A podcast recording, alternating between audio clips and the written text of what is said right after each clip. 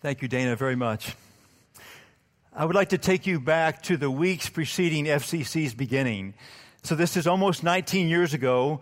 Uh, we were weeks away from the launch of the church, and there was this passage in Isaiah that, that deeply impacted our thought process, the decisions we made about the church, and, and this passage has affected us to this very day. So, I want to read it to you. It's Isaiah 40, verses 3 through 5.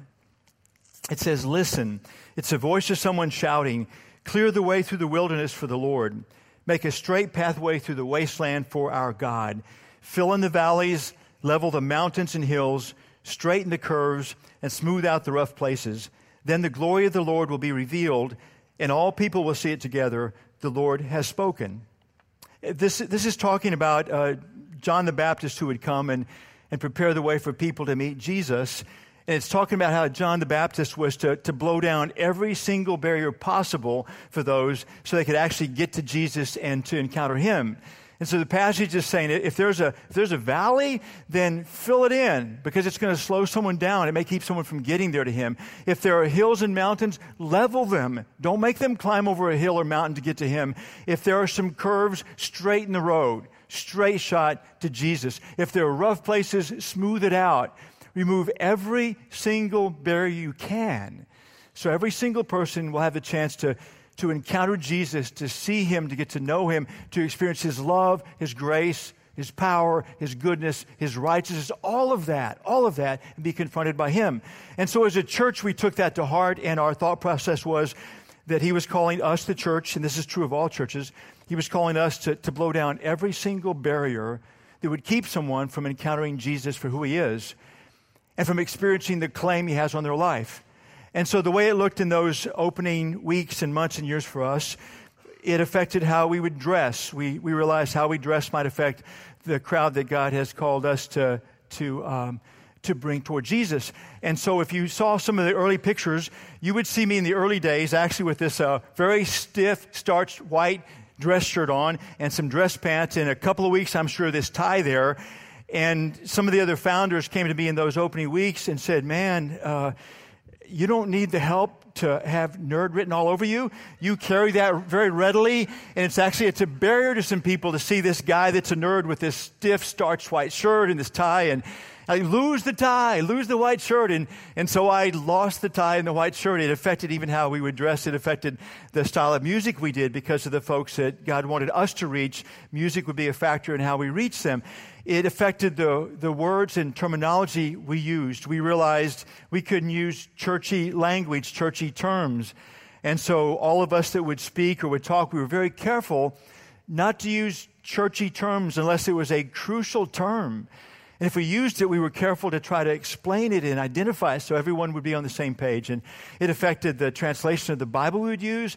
This was a long time ago. A lot of churches were using the King James Version, which it's a great version if you can understand it, but most people can't. And so we chose a version that people could understand. And it affected so much of what we did in the early days. And that has never changed. In fact, that, that mindset, that mindset was in the early days, we had a phrase for it here. I, I called it a trying to establish a single barrier environment. And what that meant was we would try to pull down, blow away every single barrier that would keep someone from actually encountering Jesus for who he is and experiencing his claim upon their life. And his claim upon their life would be the single barrier left. And, and so, how many of you were here that first year, 1998? Maybe you're, yeah, we were a really small church then, weren't we? Yeah, there are not many of us then. And if you have died, if you were in heaven right now, it was a small church, but, but you heard me talk about being this single barrier environment. And we've talked about no sacred cows for 19 years. If there's something in the way of bringing someone to see Jesus for who he is and to hear his claim on their life, then we would, we would kill and barbecue that sacred cow.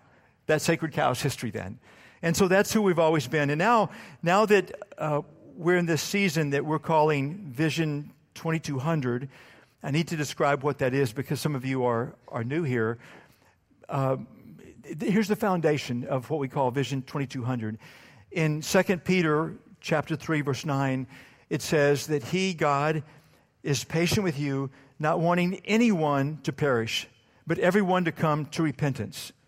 That passage is saying that, that the God of the universe longs for every single human being to meet his son and become his son's follower. And so for us at FCC, we've had this mindset that, that every single person you and I ever encounter is someone that Jesus died for and longs that they would know him. And so around here in this season, and this began about January and it's kind of fleshed out, um, with great clarity, God has been saying to us as a church. He's been saying that, that this place is about two thirds full. And he never intended it to, to exist at two thirds full because there's, there's one more life, one more life, one more life that hasn't met Jesus yet. And so he's been uh, pressing upon us that he wants to fill this place with people that are really encountering Jesus and increasingly becoming followers of Jesus. And uh, that would mean on a given Sunday, there would be 2,200 people here. And so Vision 2200 is shortcut for us. And around here, it means that, that we get it. God loves every single human being and longs for them to find their way home. And He wants to use us in a new way, a new season. So this place that's His place would be filled with people who are encountering Him, becoming fully devoted followers. It's not, it's not about numbers, but here's the deal about the number Every single digit represents a human being that matters to God. And so we're in this process, and so we've, we've had this mindset I have, and the board has, and the staff has. We've been pondering what are the barriers that are keeping someone else from coming to see Jesus? And there are several aspects of, of how God's leading us, and, and I'll hit the first four really fast. We understand He wants us to, to become people who pray in a more effective way and we're beginning, we're about that. He wants us to become a people that would not only share his heart for someone that doesn't know Jesus, but we would become better at doing that. And we're beginning that process as well. He wants us on Sunday mornings, he wants us to learn how to, to do this hour better, where everyone truly encounters Jesus in this hour. And we're in the process of that. He wants us to use social media, which, which is um, the communication of our world today in a way like we never have before. I'll say this there's an old phrase, it's true, the speed of the leader is the speed of the organization. I just learned how to spell social media. And as a church, we are a decade behind. And, and it's this, it's this um, like pathway of communication that our world uses. And we're going to become better at that. But, but here's where I, I want to go with the rest of the message. There's a final way he wants us to be more effective he has said to us that we've had, we've had a measure of effectiveness in the town of Friendswood, but much less so in the nearby towns, much less so in Alvin and Pearland and League City and Webster and Dickinson and Santa Fe and Hitchcock and Angleton and Texas, on and on and on. Much less so there, much, much less so. And we've known that, but, but he's, he's pressing us in that area. And so uh, we've chosen, we've spent a lot of time because of proximity on, on Alvin and trying to understand where the barriers are with Alvin.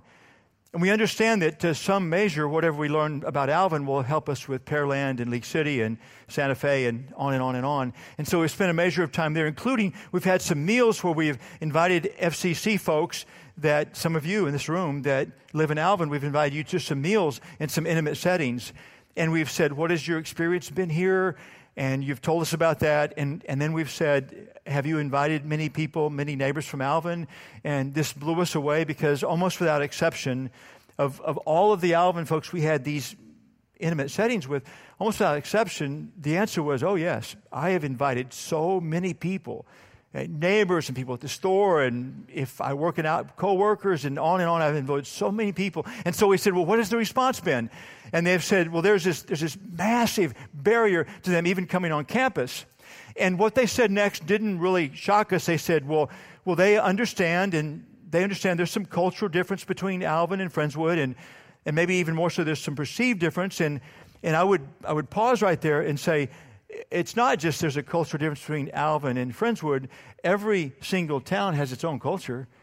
Friendswood has a culture, and League City has a little different culture, and Alvin has a different culture, and Santa Fe a different culture, and Pearland a different culture, which has been changing, by the way, with the development of the 288 corridor. That the culture of Pearland is changing. Every town has its own culture. So they were saying the cultural difference, it's this barrier. But then they began to describe the, the size of the barrier. And they said, with some people, it's been impossible to get them to even come once. In fact, they said with most people, it, it is like pulling teeth. And then we pressed further, and they said it's, it's not just that they perceive there's a cultural difference and they wonder if they would even fit, because there is a difference, there is in all towns, the difference between Alvin and Friendswood. This isn't just a church in Friendswood, but because this is a church that's, that's named itself and labeled itself Friendswood Community Church, then their question is is that, is that really a place for me? Could I ever be at home there? Could I ever fit there? And they said the reality is that the majority of people I asked, they won't even come one time. Not even a single time. Not even a single time will they come. Think about this. It's, it's not just Alvin and Friendswood. Some of you live in Friendswood. If someone invited you to Pearland Community Church, wouldn't there be a pause? Wouldn't you just begin to wonder, well, that's, that's Pearland Community Church. Would I ever really fit? Would they welcome me in, but would I always be an outsider because I'm not from Pearland? Or some of you are from League City, if someone invited you to Dickinson Community Church, wouldn't there be a pause? Wouldn't you wonder if you would ever really fit? You're not part of Dickinson Community, it's Dickinson Community Church. The, the, the magnitude of the mountain was, was, was devastating to see that for the first time. But then, in the first setting, someone continued and said, however, some have come. And they said, when, when the ones have actually come, the very first time they walk on this campus, they find all of their perceptions are blown away. And they find that they do fit, they do belong. And they said, the very first time they felt like this could be home. Like I could fit here. All of my preconceived ideas were wrong about this place. And then the next person said the same thing. Well, that's true of me. Most people wouldn't come, but those that did, just the first time on campus, and the next meal setting in person after person after person, which told us we don't, uh, we don't have to change who we are. I mean, there's a, there's a measure of the love and embrace and grace of Jesus that's bleeding through us and, and, and which was deeply encouraging. Deeply, we just have to figure out the way to, to get them to come, to come to experience and come to find this. And in, in each of the settings that we did, there was always someone when we would ask them, well, what can we do? And they had different ideas. There was always someone that would, they would raise their hand and they would say, well, can I be honest? I mean, really, if we would just change the name of the church, it would make the most difference of all. But of course, we couldn't do that. But we could. And we're going to do that. See, we've always been in Isaiah 43 through 5 church. We've always heard God say, fill in every valley, blow down every hill and every mountain in the way, straighten every curve in the road, smooth out every rough place. Do everything you can so someone can come to actually meet Jesus and encounter the claim upon his life. But we've always been a church that's longed to be a single barrier environment. We've always said, no sacred cows. We've always said that's always who we've been. And so, indeed, we're going to change the name of the church. And this is the name that the church will be. The church will be called the Harbor. The Harbor. Ponder with me for a moment what a harbor is. A harbor is a place where ships that have been out at sea that have been damaged and broken are brought in to be restored. A harbor is a place where ships that have been out at sea and their, their fuel tanks are empty are brought in to be refueled. And a harbor is a place then, after they're restored and refueled, they're returned out to sea where they're meant to be the bulk of the time. That's what a harbor is. And in the very same fashion, this church has been a harbor. It's been a place where God brings people that are broken and hurting and wounded. It's a place that God restores their lives. It's a place that people come and they are tired and worn and weary, and God refuels their lives in this place. And after He restores them and refuels them, He returns them to live their daily life with Jesus at the center of their lives. When we on the board began to ponder this name, it was like. Uh, like a fuse burning through the room of, of us getting it, of it clicking for us, and us realizing that is who we are. That is who we have always been. And among the senior staff, when, when we put that name on the table and said, this is what a harbor is to ships, and this is what a har- harbor is to people, it was like a fuse burning through the room. It was almost spontaneous combustion, of course. That's who we've always been. Like we've always been that place. After the, the board, of course, this is all, this is the board's realm, this is the board's decision. After the board and, and this senior level of staff um, in the past two weeks, we brought in uh, some other, a few other people to help us just begin to carry out what would become the name change because we just needed more help. And so two weeks ago, I met with a small group of people, very small group of people, and I was walking through this with them. And I was talking about how God has always wanted every barrier blown down. It's who we've always been. And, and then I gave them the name the harbor. I said, This is what a harbor is to ships. This is what a harbor is to people. And this is what's always happened here in this place. And I was looking at them like I'm looking at you, and I couldn't read them. And I'm so, I'm so convinced, like this is, this is of God. And so I'm standing there thinking, but maybe I didn't say it right. Maybe I didn't convey it clearly, and so I'm, but I'm done. And so I said, well, what do you think? And there was this pregnant pause, and this person raised their hand. And they said, 10 years ago, I was broken and wounded and hurting. And I came here, and God began to restore me and, and to you know, bandage the wounds and to repair the damage. And so many times I've come here and I'm weary and worn and tired, and God has refueled me. And every time He's restored and refueled, He returns me back to my everyday life with Jesus at the center. This is what this church has been to me. It's been my harbor. And then as discussion began, there were, uh, it, was, it was again, it was spontaneous combustion in that small setting.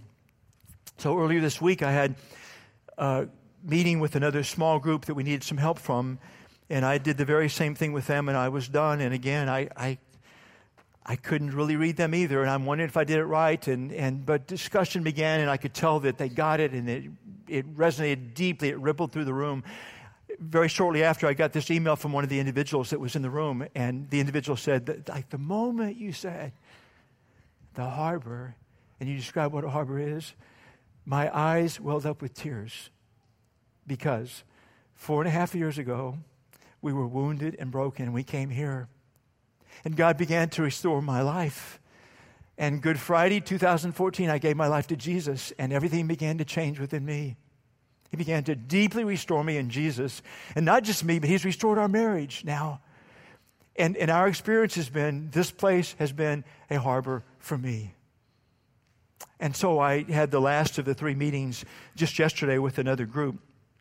And as, as we finished and we broke up, a man uh, pulled me aside and he said, and I know him pretty well. And he said, I've been following Jesus uh, with abandon for 35 years. I have authentically been following him, but a year ago I came here. And in this past year, God has restored this intimacy with Jesus and this passion for Jesus. And he's, he's filled up my tank with energy for him. And he's, he's sent me back into my world with Jesus more at the center than ever before. This has been my harbor as well. And, and I, I dare to think, if you've been here for some time and you ponder what God's done in your life here, I dare to think that, that this is the place that God has restored you. And for some of you, you came far from God. This is the place you met Jesus, began to follow him. For others, you came knowing him for a long time, but this is a place that, in season, God's, God has restored you here.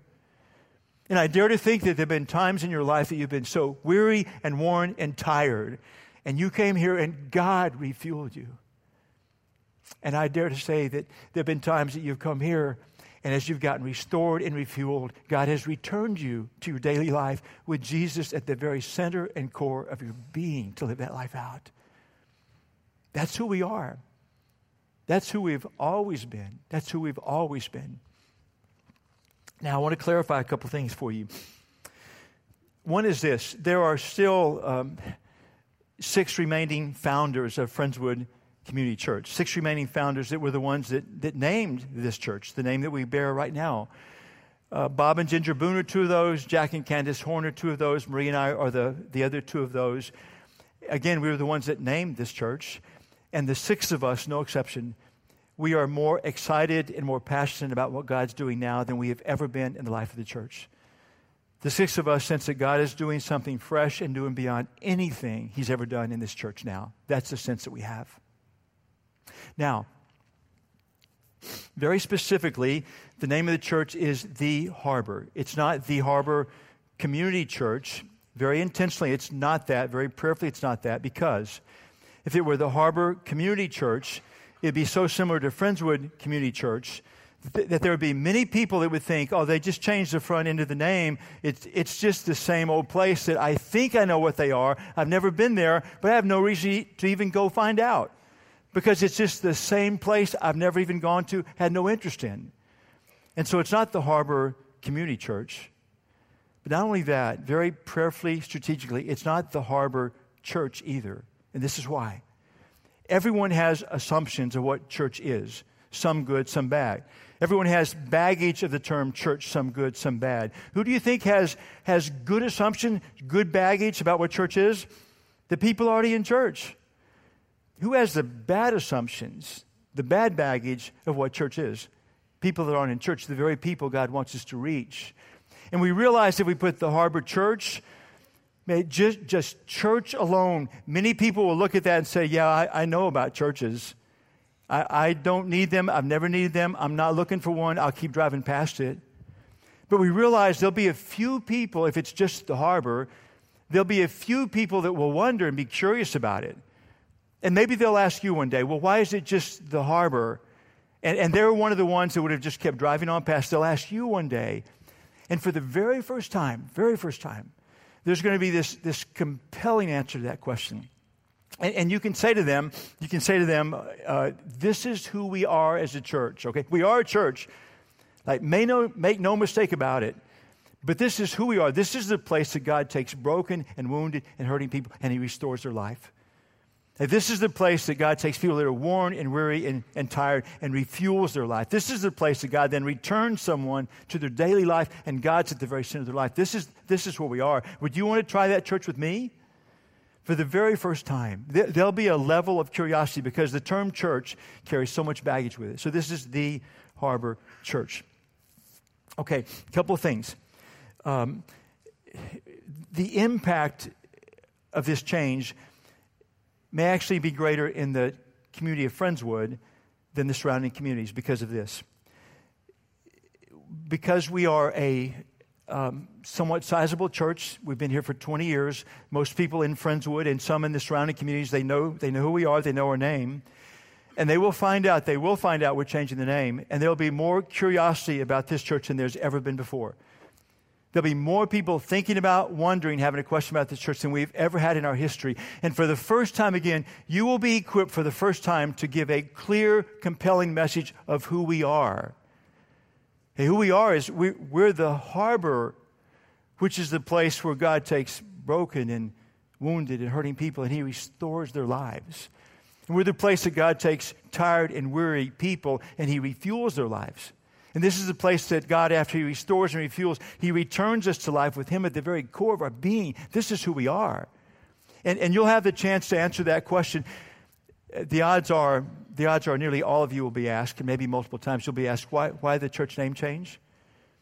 And you'll be able to say, well, the current name is a barrier to some people. And the, the current name just tells where we are. Think about it Friendswood, community, it just tells where we are. But the harbor tells who we are. Let me tell you who we are. We're this place that God restores and God refuels and God returns. And if they're still listening and still curious, you can say, Can I tell you my story?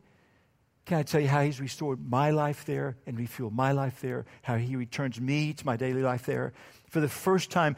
And, and it, it is a compelling story. The people that you and I know, so many of them, they, they know they're broken and hurting and wounded. And to have just the hope that there's a place that God would meet them and restore them, they're longing for that. Many of them know that they are tired and weary and worn, and they're longing for a hope. If, if there's a place that God could actually refuel them, they would, they would come take the chance He might actually do it. And there's so many people that are yearning to be able to live daily with, with someone, something with great power and wisdom and love at the core of their being. If they thought it's just possible, they might just come with you. If they come, if they come, God will be here to meet them. If they give Him some space, he will restore, and He will refuel, and He will return them to live that kind of life. The very first time you can give them that message. I'll give you a couple more things. This may be of help to you about, about the title, just the church itself. Uh, many places in Scripture, Scripture refers to, to the church, but uses other terms than church.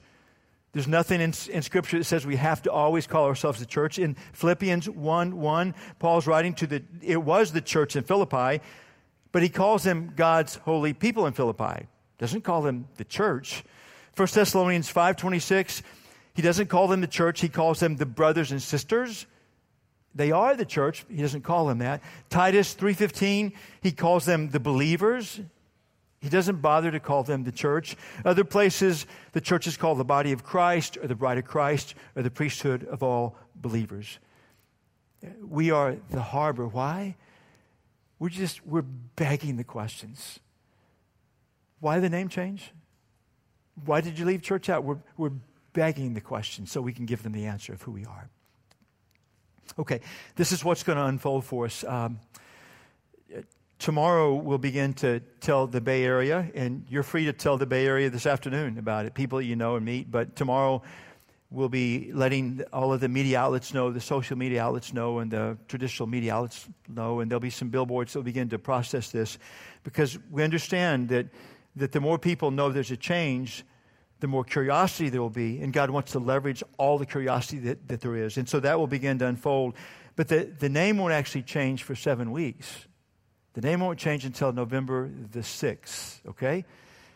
November 6th, there'll be a series titled The Harbor that will tell how someone actually can, can actually have their life restored and refueled and returned out again. But in these next seven weeks, this is the crucial thing. God wants us to have 1,500 people that can go out and answer the questions. When someone says, Why the name change? Why the harbor? That every one of us will be prepared to say, Well, the current name is a barrier. Current name just tells where we are but the harbor tells who we are. Can I tell you that? I mean, we're a place where broken, hurting, wounded people come, and, and the God of the universe really restores their lives here. This is a place that people that are weary and worn and tired come, and the God of the universe actually refuels them here. This is a place that then God returns them to live out their life differently with Jesus at the very core of that here, here's the lever God has. There's a place where Jesus says to his followers, He says, You need to be as gentle as doves and as smart as serpents. He says, Be smart. And, and a name change, a name change, you have, you have one shot to leverage every single thing God wants to do in the name change. Six months from now, we can't, we can't decide, well, we didn't do it right and do have a redo. And, and, and here's, here's the power of you and I having the answer to the question. When someone says why, to be able to say, here's the answer. This is who we are. Restore, refuel, return. This is who we are. And so, seven weeks, they'll be toward that. Okay. Um, 2 Peter 3 9 says that God's heartbeat reverberates for every single being on the planet. Every single person you will ever encounter. God says to his church, blow down every barrier. That's what this is about. It's just blowing down the biggest barrier, the single biggest barrier to Alvin and Pearland and League City and Webster and Santa Fe and Dickinson and on and on and on. That's what this is about. Because God's intent is because of this is there'll be people that discover Jesus and follow him. And their life will be rebuilt like ours have been rebuilt. And heaven is going to be a fuller place. That's what this is all about. I want to include some other people in, in my message. I want you to look at a, about a one minute video and see how this unfolds. And then I want you to join the worship band with a worship song. And then I want to conclude my message in with some final directions for you guys. So, so take a look at this and see and hear the heartbeat of this.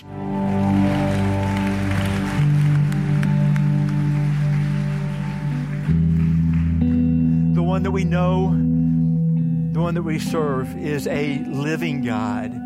And yeah. So many of us, we have experienced His restoration, His refueling, His returning us out with Him at the center. And we're going to have company, folks. We have more folks to become uh, brothers and sisters in this faith, more folks. Because there's a living Jesus who, who loves them deeply. He's died for them, He's risen for them. They are one touch away.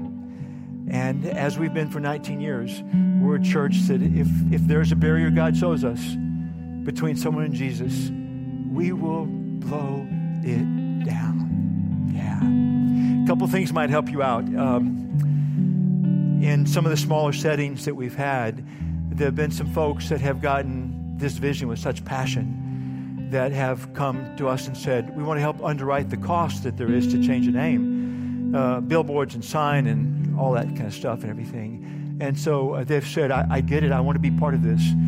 And, um, and some of you may be so stirred. There's the chance we might pay for every bit of this without a single penny from just general giving. And how cool would that be if, if everything in general giving is still left for everything else to be done? And so I say that just because maybe God has stirred you that way, and you can contact me or Steve Shelby, or you could just write on the memo line and check, write the harbor, and, and it would go toward that. We want to equip you going out. We have some shirts that we prepared that have the harbor logo on it on the front, and on the back uh, it says restore, refuel, and return. And so if you forget those words, you back up to a mirror and you look back, and it tells you, reminds you what it is. But but we thought, how cool if there are if there are 1,500 walking billboards the next several weeks around town that start conversations. And so we actually have shirts for everyone from the age of five and up. And so if you have a child eh, that's five and up, then we would encourage you to get a shirt for them as well. Uh, how cool to saturate the school districts with conversation pieces about God's church. And so we have that. When you go out, if you take uh, go through the doors to the outside and take a left, uh, we'll have shirts for you there. In the bags that you'll receive with the shirts, there's a, a simple card that lays out very concisely um, the answer you would give when someone says, Well, tell me why, so you can be equipped then. And so you can get that on your way out. And then I would encourage you to be, man, be very prayerful, very mindful.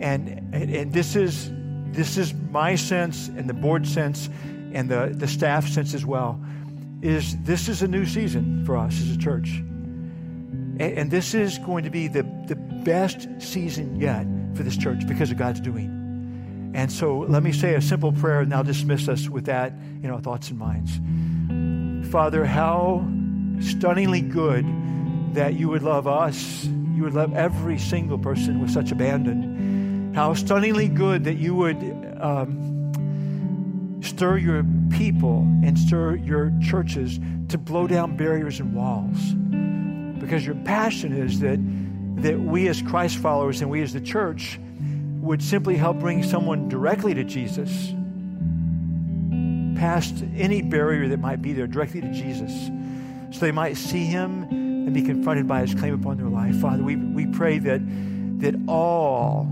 that you want to accomplish in this will indeed be done. And so we go out as your church, uh, gladly, joyfully, in your name. Amen. Thank you, friends. God bless you guys.